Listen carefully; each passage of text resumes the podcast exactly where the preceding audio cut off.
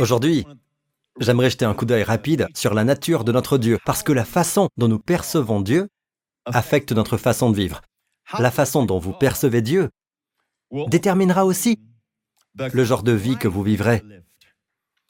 Et que vous le réalisiez ou non, vous verrez avec le temps que même la peur est provoquée par la façon dont vous percevez Dieu. D'accord Pour cela, nous allons nous pencher sur une parabole et il y a une petite pépite de vérité que je voudrais partager avec vous et je crois que l'Esprit de Dieu s'en chargera par la suite. D'accord? Êtes-vous tous prêts? Êtes-vous bien installés pour la parole? Amen Aimez-vous votre voisin à côté de vous? Amen Amen. Vous allez bien? Ou peut-être vous pensez que la personne à côté de vous a besoin de prendre une douche. Levez vos mains si c'est votre cas. Hmm? Ok, tout le monde va bien. Tout le monde s'entend bien avec son voisin. Ça va. Pendant les quatre prochaines heures, voilà, une petite pépite de vérité pour l'instant. L'histoire de la parabole des talents. Je ne vais pas lire la parabole en entier, mais sachez que Jésus lui-même a dit un jour que il a raconté l'histoire d'un homme qui, partant pour un long voyage, appela tous ses intendants avant de partir. Au premier, il y avait trois intendants. Au premier, il remit cinq talents. Dites cinq talents. À l'époque, les talents étaient littéralement de l'argent. Aujourd'hui, on dirait qu'il lui avait donné 5000 dollars. D'accord Donc, talent, c'est comme un talent d'or. Mais en français, que signifie talent? Un don, votre talent. N'est-ce pas? Il lui a donc remis cinq talents, et à l'homme suivant, l'intendant suivant, il a remis deux talents. Et finalement, au troisième, il a donné un talent. Donc, il entreprit son voyage, un long voyage, et il fut absent pendant un certain temps. Et concernant les trois, voilà ce qui s'est passé, d'accord? Ils sont partis, ont fait fructifier leur talent, sauf le dernier. Et finalement, le maître de ses serviteurs est revenu, et cela nous renvoie l'image de notre Seigneur Jésus quand il reviendra. Amen. Nous savons tous que le maître ici, c'est notre Seigneur, d'accord? Et les serviteurs sont chacun d'entre nous. Donc, quand il revint, il demanda des choses, et le premier a dit ceci. Maître, les cinq talents que tu m'as remis, j'apprécie qu'il était conscient que ces talents ne lui appartiennent pas.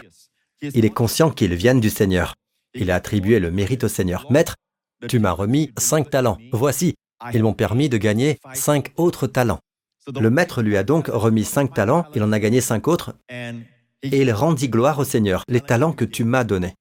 Le deuxième a dit la même chose. Maître, les deux talents que tu m'as remis, que tu m'as confiés, Voici, j'ai gagné deux autres talents par-dessus. D'accord? Puis vint le troisième. Voici maintenant où cette pépite de vérité va vous aider dans votre vie, dans votre vie personnelle. Le troisième est venu et a dit ces mots. Et celui qui avait reçu un talent vint aussi et dit, Maître, je te connaissais, que tu es un homme dur, moissonnant où tu n'as pas semé et recueillant où tu n'as pas répandu. Remarquez maintenant qu'il... Il... Il accuse le maître de moissonner là où il n'a pas semé. Est-ce bien cela? C'est l'inverse. Le talent de cet homme venait du maître. Amen. Et en substance, il dit que vous prenez ce qui m'appartient. Mais remarquez ces mots. Je te connaissais que tu es un homme dur. Nulle part dans la parabole il n'est dit que c'était un homme dur, mais dans la pensée et la perception de ce troisième serviteur, son maître était un homme dur. En grec, le mot dur est également synonyme de rude, violent, sévère. Nous savons donc que le maître de ce serviteur est notre Seigneur lui-même. Comment percevez-vous le Seigneur? Si vous percevez le Seigneur comme un homme rude, exigeant, voire violent et sévère, cela va vous affecter et influencer votre manière d'utiliser vos talents, de gérer votre argent et la façon dont vous servez le Seigneur. Non seulement cela, mais voyez à quoi cela a mené. Et craignant, il dit craignant dans la version second 21, il dit j'ai eu peur. Remarquez cela, craignant, j'ai eu peur. La peur est apparue. Bien avant que la peur ne s'installe, une fausse perception de Dieu existait. La façon dont vous percevez Dieu, s'il vous apparaît en colère, dur, violent, ou sévère. Alors cela peut engendrer de la peur dans votre vie. Cette peur pourrait ne pas être liée à Dieu. Votre peur pourrait être la peur de vieillir, la peur de ne pas avoir suffisamment, la peur de de perdre quelqu'un que vous chérissez, la peur pour votre santé, la peur concernant vos finances et de ne pas avoir assez. Mais toutes les peurs, l'origine de toutes les peurs C'est la façon dont vous voyez Dieu. Et la Bible dit que cet homme dit, et craignant, je m'en suis allé et j'ai caché ton talent. Remarquez, il n'a pas utilisé ce qui lui avait été donné. Il l'avait, mais il ne l'a pas utilisé. Pourquoi? Pourquoi ne l'a-t-il pas utilisé? La peur. Pourquoi avait-il peur? Il avait une fausse perception de Dieu. D'accord? Donc la façon dont vous voyez Dieu affecte tout dans votre vie. Quand le Seigneur Jésus est venu sur terre, il est venu pour révéler, une des raisons était pour révéler Dieu en chair, pour montrer à l'homme à quoi ressemble Dieu. Aujourd'hui, beaucoup de gens se demandent, est-ce que la guérison est pour aujourd'hui? Dieu veut-il guérir les gens? Peut-être qu'il ne veut pas, peut-être ceci, cela. Vous pouvez arrêter tout cela quand vous regardez Jésus. Jésus dit, celui qui m'a vu a vu le Père. C'est comme s'il était venu avec toutes les ressources du ciel, toute la vertu du ciel, toute la puissance. Il s'est mêlé aux gens nécessiteux et, vous savez, Dieu ne se détourne jamais de vos besoins. En fait, votre besoin est votre qualification pour recevoir sa grâce. Votre état de nécessité est votre droit. En fait, c'est précisément à cela qu'il répond, car il détient tout l'approvisionnement. Les provisions de Dieu sont toujours supérieures à votre demande. Il ne s'agit pas d'une loi économique, il s'agit des ressources de Dieu et de ce genre de choses. Vous savez, je vous le dis, l'une de mes pires matières était l'économie. L'allocation des ressources rares pour répondre à la demande, la loi de l'offre et de la demande et tout ça. Mais j'ai appris une nouvelle économie. L'offre de Dieu est supérieure à la demande de l'homme. Toujours. Le problème, c'est qu'il n'y a pas beaucoup de demandes de ce côté-ci du ciel. Lorsque j'ai compris cela il y a longtemps, j'ai toujours dit à Dieu, excuse-moi, oui, ne te fâche pas contre moi pour ça, ce qu'ils ne veulent pas, donne-le-moi. Amen. Amen. Parce que je sais que le cœur de Dieu souffre si vous êtes amour, si vous êtes le parfait amour. Et, et, et l'amour veut toujours donner, l'amour veut toujours partager. Et vous possédez, vous êtes si riche, votre, quelle est votre plus grande peine? Ne pas être en mesure de donner, ne pas pouvoir aimer, ne pas pouvoir déverser. J'ai donc décidé, il y a longtemps, de soulager Dieu de cette peine. Dites Dieu tout ce que tu veux bénir et que les gens ne veulent pas, Seigneur, donne-le-moi. Amen. L'offre est toujours supérieure à la demande. Comme lorsque Jésus est venu dans sa ville natale de Nazareth. Le Seigneur de la gloire est là. Oh, pensez-y, le Seigneur de la gloire. Et il est entré dans la synagogue, il a ouvert le rouleau et il a lu un passage du prophète Ésaïe sur lui-même, le Messie. L'Esprit du Seigneur est sur moi parce qu'il m'a consacré par onction pour annoncer la bonne nouvelle aux pauvres. La bonne nouvelle aux pauvres. Et quelle est la bonne nouvelle aux pauvres? Vous n'avez plus besoin d'être pauvre. Il m'a envoyé pour guérir ceux qui ont le cœur brisé, pour proclamer aux prisonniers la délivrance, et ensuite pour proclamer une année de grâce du Seigneur. En fait, dans la portion d'Ésaïe d'où il lisait, il y a une virgule et un jour de vengeance de notre Dieu. Mais sa première venue n'était pas le jour de la vengeance de Dieu. Ce jour arrivera dans notre avenir. Pas notre avenir, dans le futur. Nous n'avons pas de jugement dans notre avenir. Notre jugement a été rendu sur la croix. Il a porté nos péchés. Puis-je avoir un bon Amen? Allez, tout est terminé, d'accord? Il n'y a pas de jugement, mais il y a un jugement pour le monde dans le futur. Mais Jésus savait où s'arrêter, et là où il s'est arrêté, nous devons apprendre à nous arrêter. Il s'est arrêté à proclamer l'année favorable du Seigneur, ce qui en hébreu signifie l'année où la grâce de Dieu abonde largement. Et il s'est arrêté, il a fermé le livre. Sa première venue a été de faire descendre tout le ciel sur la terre et ensuite, vous savez ce qui s'est passé? Il a dit, aujourd'hui cette parole de l'écriture que vous venez d'entendre est accomplie.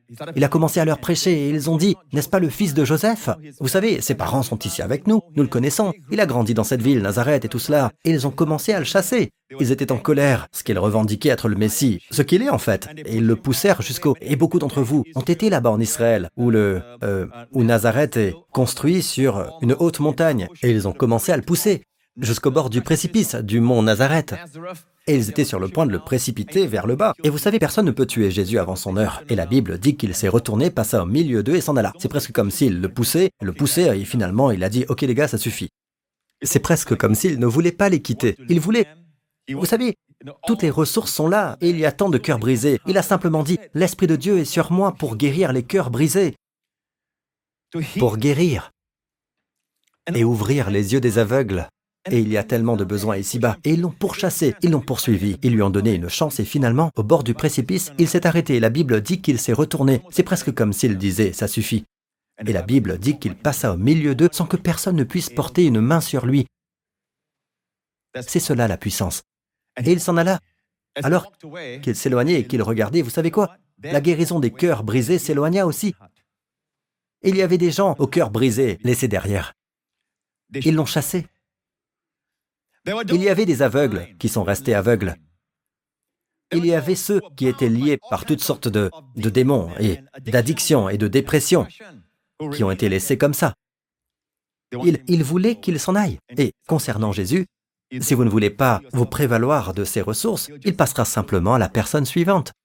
Il ne se tiendra pas là à pleurer. Il ne se tiendra pas là à vous supplier, il s'en ira simplement.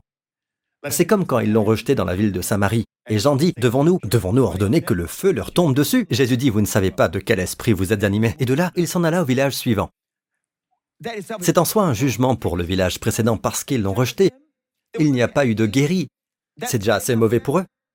Pour Nazareth, ce jour-là, ce jour aurait pu être le plus grand jour de Nazareth. Je veux dire, ils auraient pu élargir cette réunion de retrouvailles en invitant des gens de loin, de Dan à Beersheba, à venir tous à Nazareth et dire Venez, venez, le Messie est ici. Cœur brisé, vous avez besoin de guérir d'un cancer, besoin de guérison pour votre enfant, venez, amenez-les tous. Amen. Vous avez besoin de force, de provision, venez, il est là. Mais ils l'ont rejeté. Cela me rappelle une vieille chanson quand je vois Jésus s'éloigner, loin, très loin. Cette vieille chanson qui dit My reason for living, there goes my everything, there goes my only possession, there goes my everything. Bien entendu, personne n'a chanté cette chanson. Aucun d'entre eux, aucun, aucun à Nazareth n'a chanté cette chanson. Seul ce gars a chanté cette chanson. Et il appelle ça un hymne. Quel est cet hymne, très cher? Oh, je ne sais pas, c'était dans mon vieux cahier de chant. Ok, c'est une chanson de cow-boy, d'accord Mais ce jour-là, il s'en est allé. Et ce fut comme un jugement sur, sur Nazareth. Personne n'était guéri. La Bible dit qu'il y eut quelques-uns qui furent guéris, seulement quelques-uns, il s'en est allé, il n'en voulait pas. Pensez-y, il est venu avec toutes les ressources.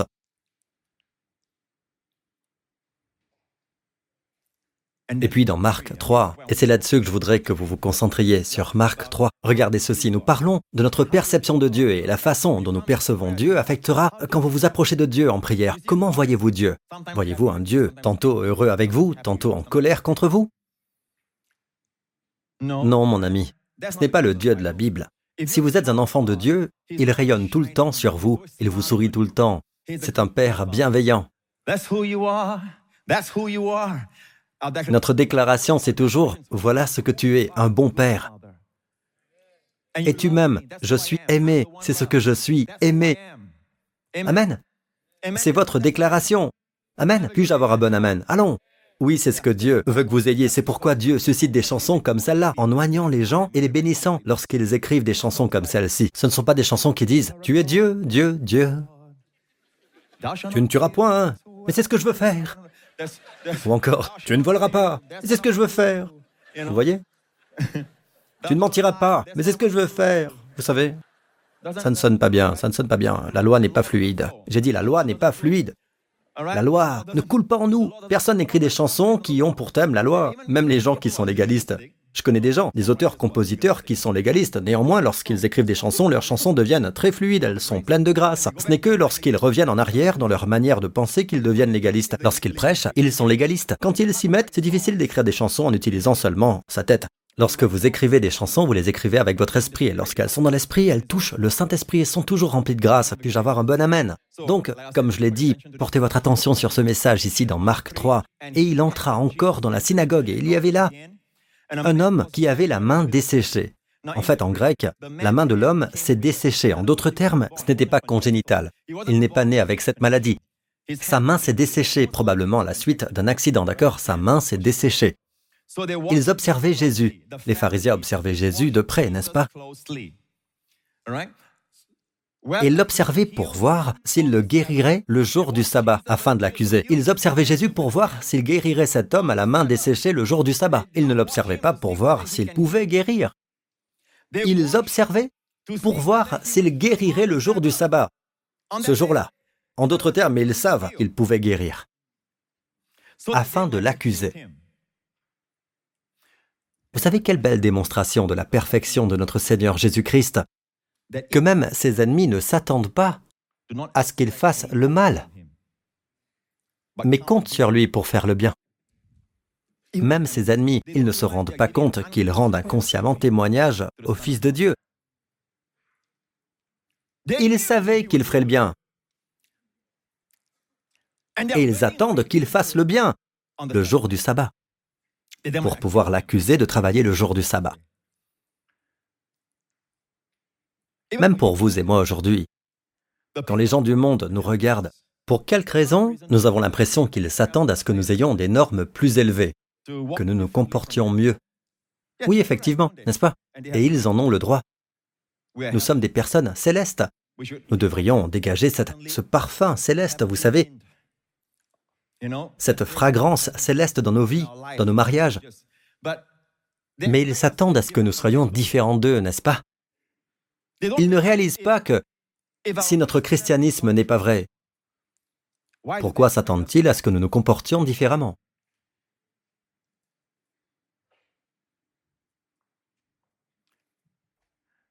Même pour ces pharisiens, si Jésus, comme ils le disent, n'est pas le Fils de Dieu. Les pharisiens disent, si ce n'est pas le Fils de Dieu, comme ils disent, et s'il n'est pas le serviteur de Yahvé,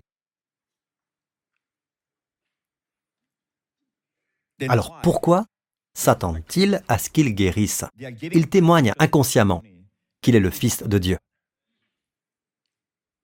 Donc ils l'observent. Descendez. Et il dit à l'homme qui avait la main desséchée, Lève-toi là devant tous. Maintenant, il serait prudent, sachant que des gens vous observent pour vous critiquer, de ne pas demander à l'homme de s'avancer, peut-être le guérir un autre jour, peut-être le retrouver quelque part, chez lui ou ailleurs, mais ça, ce n'est pas Jésus. Il ne se soumet pas à cette servitude religieuse. Voyez-vous, dans cette synagogue, cela représente chacun d'entre nous dans le monde d'aujourd'hui. C'est comme si vous et moi y étions, ou nous sommes des personnes qui avons des besoins. Allons, il faut le reconnaître. Si vous voulez les provisions, celui qui a reçu toutes ces provisions dans cette histoire était l'homme qui avait des besoins. Nous sommes tous nés avec des besoins. Nous devons reconnaître que nous avons des besoins. Nous sommes les nécessiteux et ce n'est pas tout. Nous n'avons pas de capacité parce que notre main est desséchée. Nous n'avons pas de capacité de nous aimer nous-mêmes. Nous n'avons pas le pouvoir de nous aider nous-mêmes. D'accord? Ensuite, nous sommes la foule religieuse. Qui êtes-vous? La foule religieuse qui regarde le Seigneur, inconsciente du Seigneur, de la gloire, de sa merveilleuse gloire. Elle regarde la personne dans le besoin, indifférente aux besoins de la personne et complètement inconsciente de son propre besoin personnel et urgent, aveuglée, pensant qu'elle est autosuffisante. Chacun s'y retrouve quelque part. Et voilà le Seigneur de la gloire, avec toutes ses ressources et sa puissance, plein de compassion. Il l'observe de près, non pas pour apprendre ses voix ou son cœur de grâce, et l'observer pour voir s'il le guérirait le jour du sabbat, afin de l'accuser. À quel point le cœur d'un homme peut-il être dur? Leur témoignage, la façon dont ils l'observaient en sachant qu'il allait guérir, donne en réalité de la gloire à la grâce dans le cœur de Jésus et met en évidence la dureté de leur propre cœur. Ils peuvent être très cruels. Donc le voilà. Et il dit à l'homme qui avait la main desséchée, Lève-toi là devant tous. Et il leur dit, est-il permis de faire du bien le jour du sabbat ou de faire du mal, de sauver la vie ou de tuer? Mais il gardait le silence. Et les ayant regardés alentour avec colère, étant attristés de l'endurcissement de leur cœur, il dit à cet homme, Étends ta main. Et il l'étendit.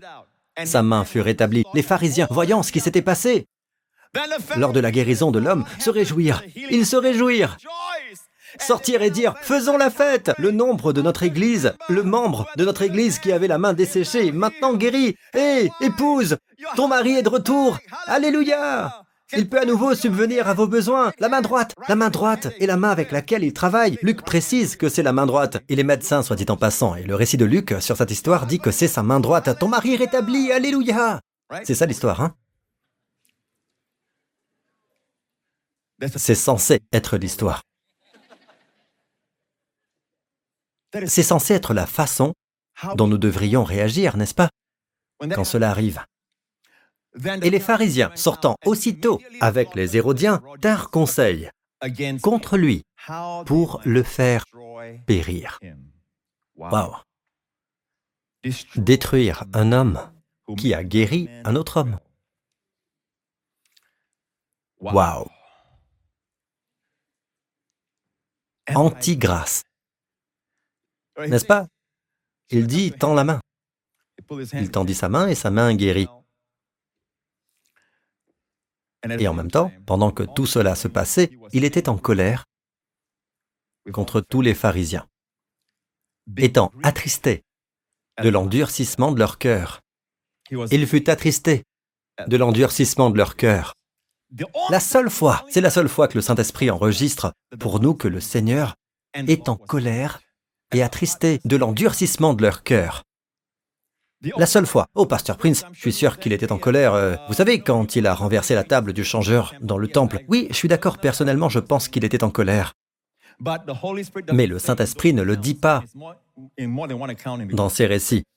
Et dans plus d'un récit dans la Bible, il n'est dit qu'il était en colère. Pour une raison quelconque, le Saint-Esprit n'a jamais mis le mot en colère dans ses récits. Le seul endroit où le Saint-Esprit a dit que Jésus était en colère et triste, c'est dans ce récit. Pour nous montrer aujourd'hui, en tant que personne sous la grâce, qu'est-ce qui met le Seigneur en colère? Qu'est-ce qui rend le Seigneur triste? Pas une seule fois, vous ne verrez cela encore. Ils ont jeté cette femme prise en flagrant délit d'adultère à ses pieds. Il l'a regardée, elle a levé les yeux vers lui, et ses yeux brûlent de colère. Vous avez lu cela quelque part? Jamais. Est-ce un péché? Oui. Le péché est-il mauvais? Oui. Mais il n'y avait pas de colère dans ces cas-là. Ici, il y a de la colère.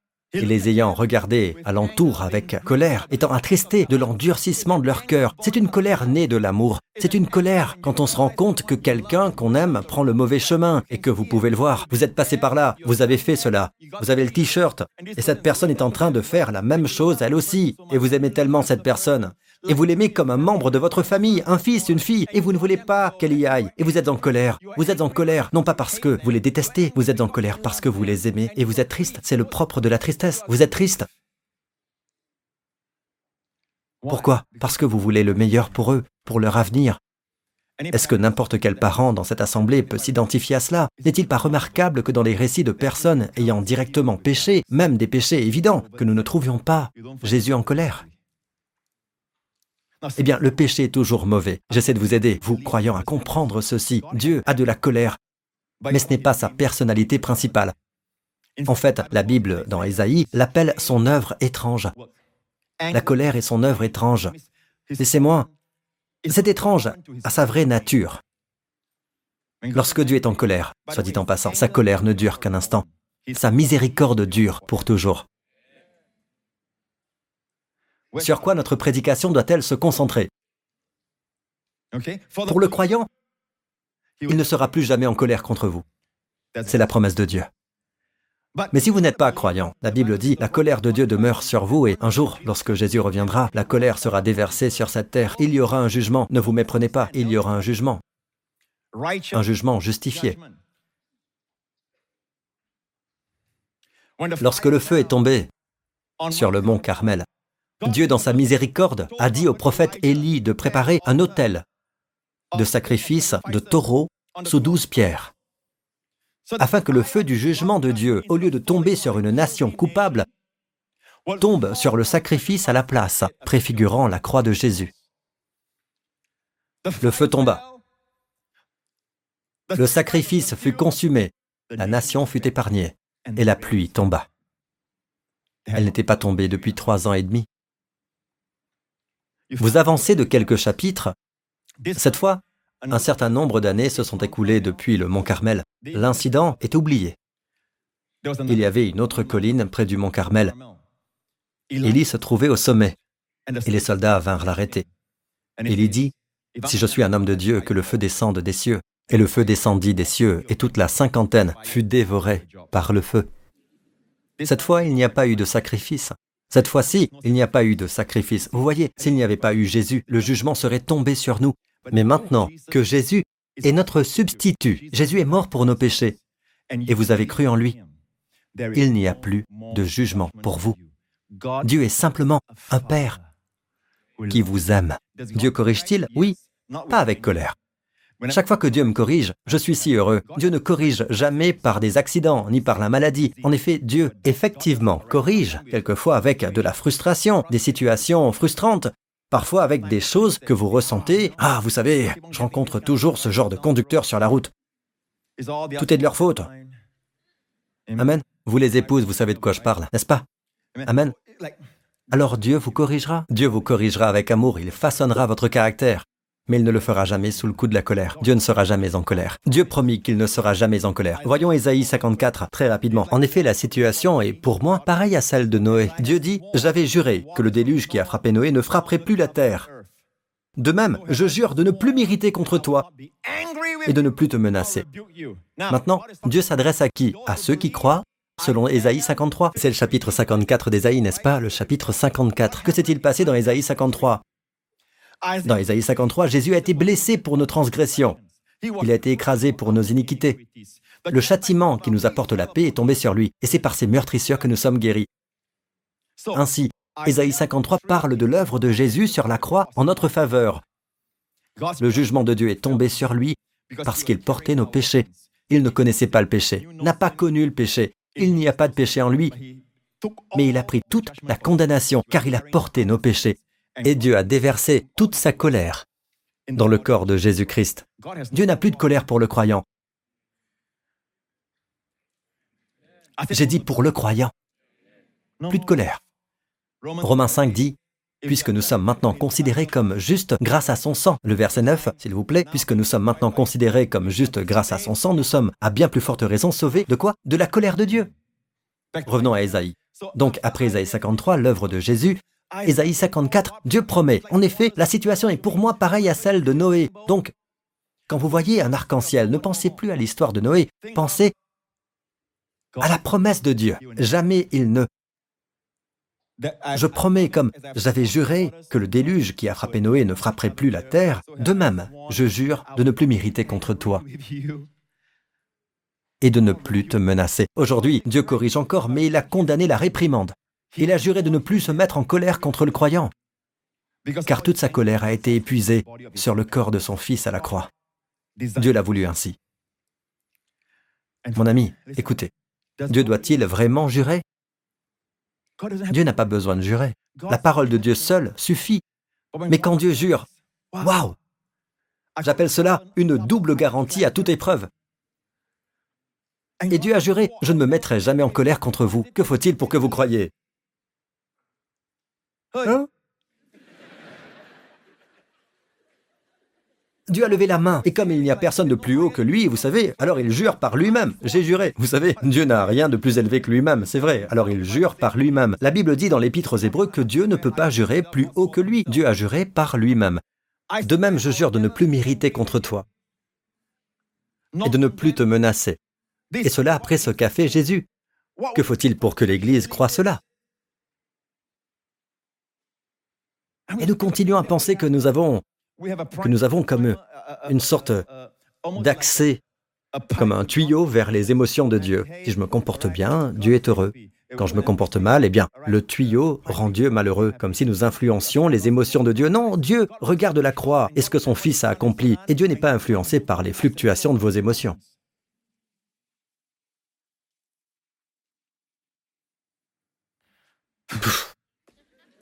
Allez, Pasteur Prince, prêchez là-dessus, encore, alléluia de nombreuses années de cela, permettez-moi de conclure. Il y a de nombreuses années, de très nombreuses années, j'étais en Israël et je voyageais en avion avec mes pasteurs.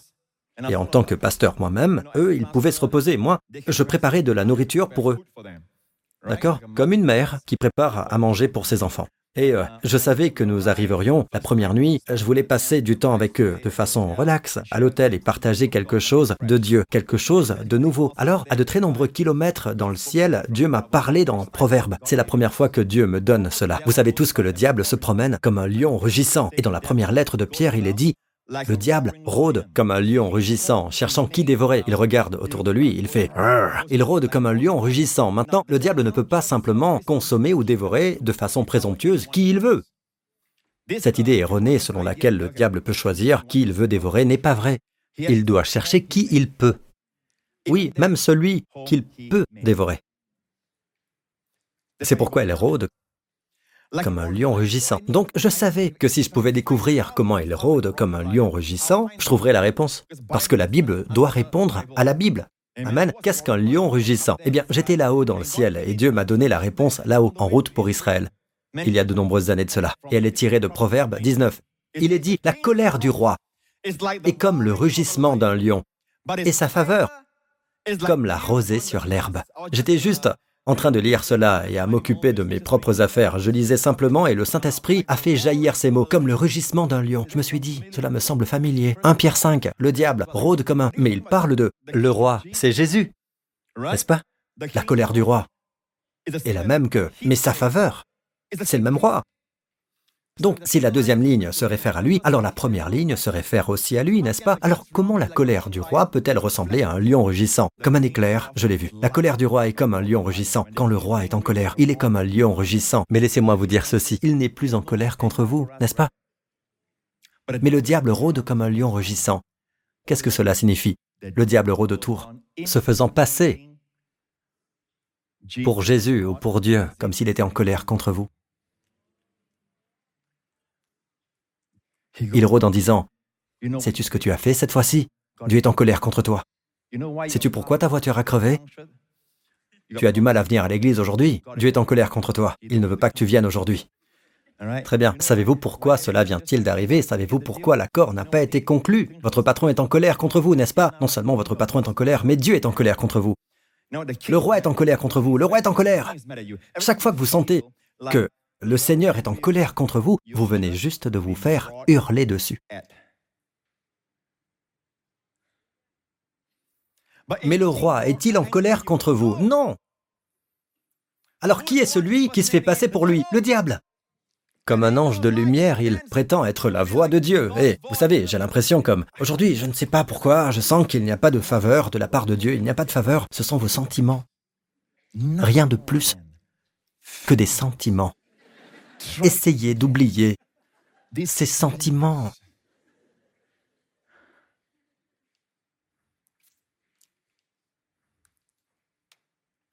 Dieu n'est pas en colère contre vous. Quand vous priez, d'accord, vous entendez une voix. Savez-vous pourquoi elle ne vous répond pas? Vous avez l'impression qu'il est très loin. Vous avez l'impression que vos prières montent jusqu'au toit et s'arrêtent au plafond et qu'elles tombent, n'est-ce pas? C'est vrai. Il est en colère contre vous. Que faire? Eh bien, vous devez vous arrêter et dire non. Allez à 1 Pierre 5. Le diable rôde comme un lion rugissant, cherchant qui dévorer, et il rôde, cherchant qui il peut dévorer. Alors qu'est-ce que ça signifie? Ah, Il y croit. Celui-ci est dévorable. Ah, il le croit. Ah, elle le croit. Dévorable. Puis arrive la New Creation Church. Et vous vous dites, Dieu est en colère contre vous. Ha ha ha. Est-ce toi le diable? Bon sang, c'est ce Joseph Prince.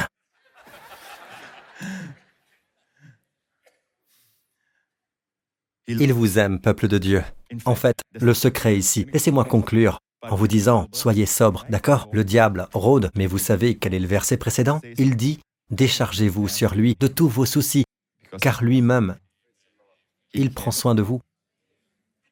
Vous ne pouvez pas le voir en colère, disant, je prends soin de vous. Je vais m'occuper de toi. Il prend soin de vous. J'aime cela. Il me nourrit. Il s'occupe de vous. Souriez à votre voisin et dites, il prend soin de vous. Et, concernant mon fils, il prend soin de vous. Amen. Et qu'en est-il de cette question? Seigneur, il prend soin de vous. C'est tout ce que vous devez savoir. Il se soucie de vous. Donc, en quelque sorte, ces deux versets sont liés.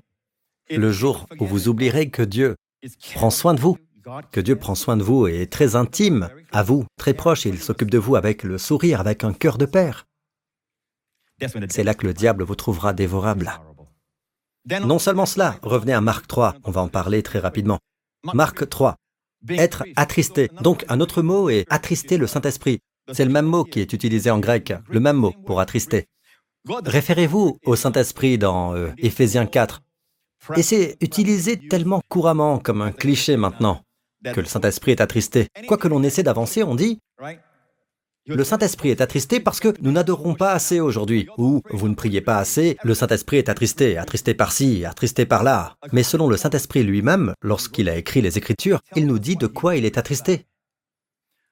Croyez-vous en ce qu'il dit ou en ce que l'homme dit? Ici, il est dit, et n'attristez pas le Saint-Esprit de Dieu. Nous savons qu'aucun énoncé ne commence par et. Et est une conjonction, n'est-ce pas? C'est basé sur le verset précédent. Et n'attristez pas. En passant, le mot attrister ici est le même mot utilisé par Jésus étant attristé de l'endurcissement de vos cœurs. Nous sommes sur le point de découvrir ce qui attriste Jésus. Nous avons découvert ce qui met Jésus en colère. D'ailleurs, qu'est-ce qui a mis Jésus en colère? Le manque de grâce. Pas le péché ouvertement, mais le manque de grâce. N'ai-je pas raison? Allez, n'ai-je pas raison? Le manque de grâce. Quand il n'y a pas de grâce, qu'est-ce qui attriste le Saint-Esprit? Regardez ceci, regardez le verset qui précède, le contexte, qu'aucune parole déshonnête ne sorte de votre bouche, mais celle-là qui est bonne, propre à l'édification, selon le besoin, afin qu'elle communique la grâce à ceux qui l'entendent, et n'attristez pas le Saint-Esprit de Dieu. En d'autres termes, si vos paroles ne communiquent pas la grâce, les paroles qui communiquent la grâce sont celles qui réjouissent l'Esprit Saint, n'ai-je pas raison? S'il est attristé par des paroles qui ne dispensent pas la grâce, de même, il est réjoui par les paroles qui dispensent la grâce. Quelles sont les paroles qui dispensent la grâce? Au fait, les gens lisent ceci et pensent Oh, ne, ne dites pas de grossièreté et tout cela. Effectivement, nous sommes tous contre les grossièretés. Nous ne sommes pas pour la vulgarité. Je pense que c'est très. C'est pas cool. Vraiment pas cool d'être grossier. Amen. Ce n'est pas cool du tout d'être grossier. Et de nos jours, on s'aperçoit que les filles sont grossières. Alors bien sûr, il ne s'agit pas de cela. Qu'aucune parole déshonnête ne sorte de votre bouche, mais celle-là qui est bonne afin qu'elle communique la grâce. Qu'est-ce que la grâce? La grâce est une faveur non méritée. La seule chose qui l'attriste dans le Nouveau Testament, ce sont nos paroles qui ne communiquent pas la grâce. Je pense donc que prêcher la grâce est ce qui réjouit le Saint-Esprit. Elle rend de gloire à Jésus et dites aux gens qui est vraiment le Père. Puis-je avoir un bon Amen? N'êtes-vous pas heureux d'être dans la maison de Dieu? C'est pourquoi à chaque fois que vous entendez prêcher sur la grâce, votre cœur saute de joie, n'est-ce pas? C'est ainsi que l'Esprit Saint est réjoui, car si nous pouvons l'attrister par le manque de grâce, nous pouvons également le réjouir. Puis-je avoir un bon Amen, peuple de Dieu? Amen, louez-le, louez le Seigneur. Merci Jésus. Alléluia, toutes les têtes baissées, les yeux fermés. Mon ami, quel bon Dieu nous avons. Quel Dieu merveilleux. Et pourtant, il y a des forces qui essaient de changer l'image que vous avez de Dieu. Faites attention à ce que vous lisez. Le monde est plein de colère. Je me branche sur une chaîne d'information, n'importe laquelle, et je vois beaucoup de gens en colère. Il y a beaucoup de colère dans le monde d'aujourd'hui parce qu'il y a un manque de grâce. Personne ne veut accorder à qui que ce soit une faveur ou une bénédiction imméritée. Tout le monde veut que tout le monde soit à la hauteur, sauf soi-même. Un monde très en colère. Nous avons la lumière, nous avons le témoignage. Nous ne sommes pas à offrir une religion, nous offrons la grâce. Amen, que nous avons reçue du Seigneur. Vos amis et vos collègues ont besoin d'entendre la grâce de notre Seigneur Jésus-Christ. Et vous êtes les témoins de sa grâce. Le ferez-vous? Partagez avec eux? Partagez avec eux. Choquez-les. Choquez-les. Dites-leur, ce n'est pas le Dieu en qui nous croyons. Dites-leur ce que vous m'entendez prêcher. Amen. Soyez des témoins. Ne soyez pas seulement des spectateurs. Vivez la grâce. Ne la partagez pas seulement. Vivez-la devant vos amis. Amen. Dans toute cette enceinte, que chaque tête soit inclinée, que vos yeux soient fermés. Si c'est votre cas, où que vous soyez en ce moment, j'aimerais que vous fassiez cette prière. Si vous voulez que Jésus-Christ et tout ce qu'il a fait deviennent réels dans votre vie, en particulier ce qu'il a fait pour vous à la croix, en portant vos péchés en tant qu'agneau de Dieu, l'agneau sacrificiel, pour enlever tous vos péchés de la vue d'un Dieu trois fois saint.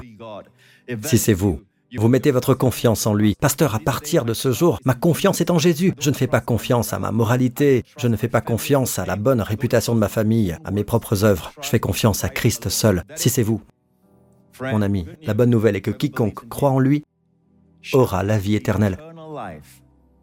Pas seulement pour un temps, pas une vie pour le moment, mais une vie éternelle.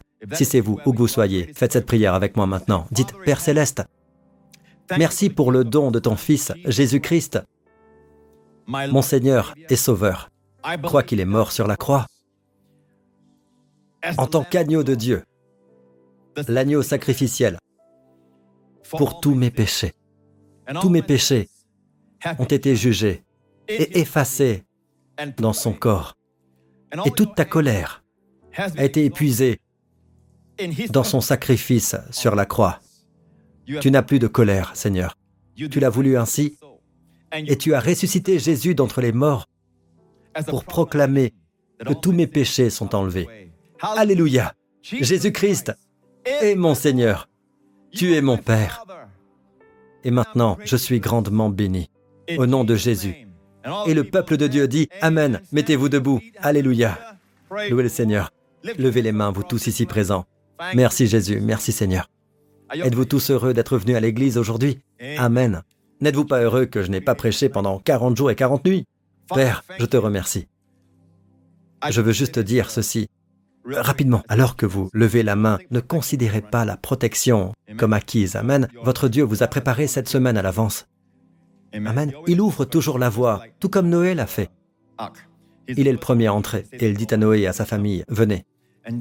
Et au bout d'un an, il est le premier à dire, allez, sortez tous de l'arche, parce qu'il est le dernier à sortir. Amen. Il a donc devancé votre journée, voire votre semaine, et il sait ce qui vous attend. Faites-lui confiance pour vous guider. Le ferez-vous? Amen. Faites-lui confiance et croyez toujours qu'il vous sourit, même lorsqu'il vous corrige. Voyez un Père souriant qui vous aime, un bon, bon Père. Amen. Père, je te remercie pour tous ceux qui entendent le son de ma voix. Et Père, au nom de Jésus, je te remercie, Père, que pendant cette semaine, Seigneur, quoi qu'il arrive, Père, je te remercie, Seigneur, car tu es le Dieu qui les a précédés, qui a préparé le chemin et qui a abaissé les hauteurs et les montagnes, et tu as tracé un chemin droit, Seigneur, pour ton peuple. Et Père, je te remercie de redresser aussi les endroits tortueux. Père, au nom de Jésus, protège tout le monde qui entend le son de ma voix tout au long de la semaine à venir, de tout danger, préjudice, accident, maladie et de toutes les puissances des ténèbres. Au nom du Seigneur Jésus-Christ, je le demande. Et je te remercie, Père, d'avoir répondu au-delà de ma demande et à celle de chacun d'entre nous. Au nom de Jésus, Amen, Amen, Amen. Louange à Dieu. Que Dieu vous bénisse tous.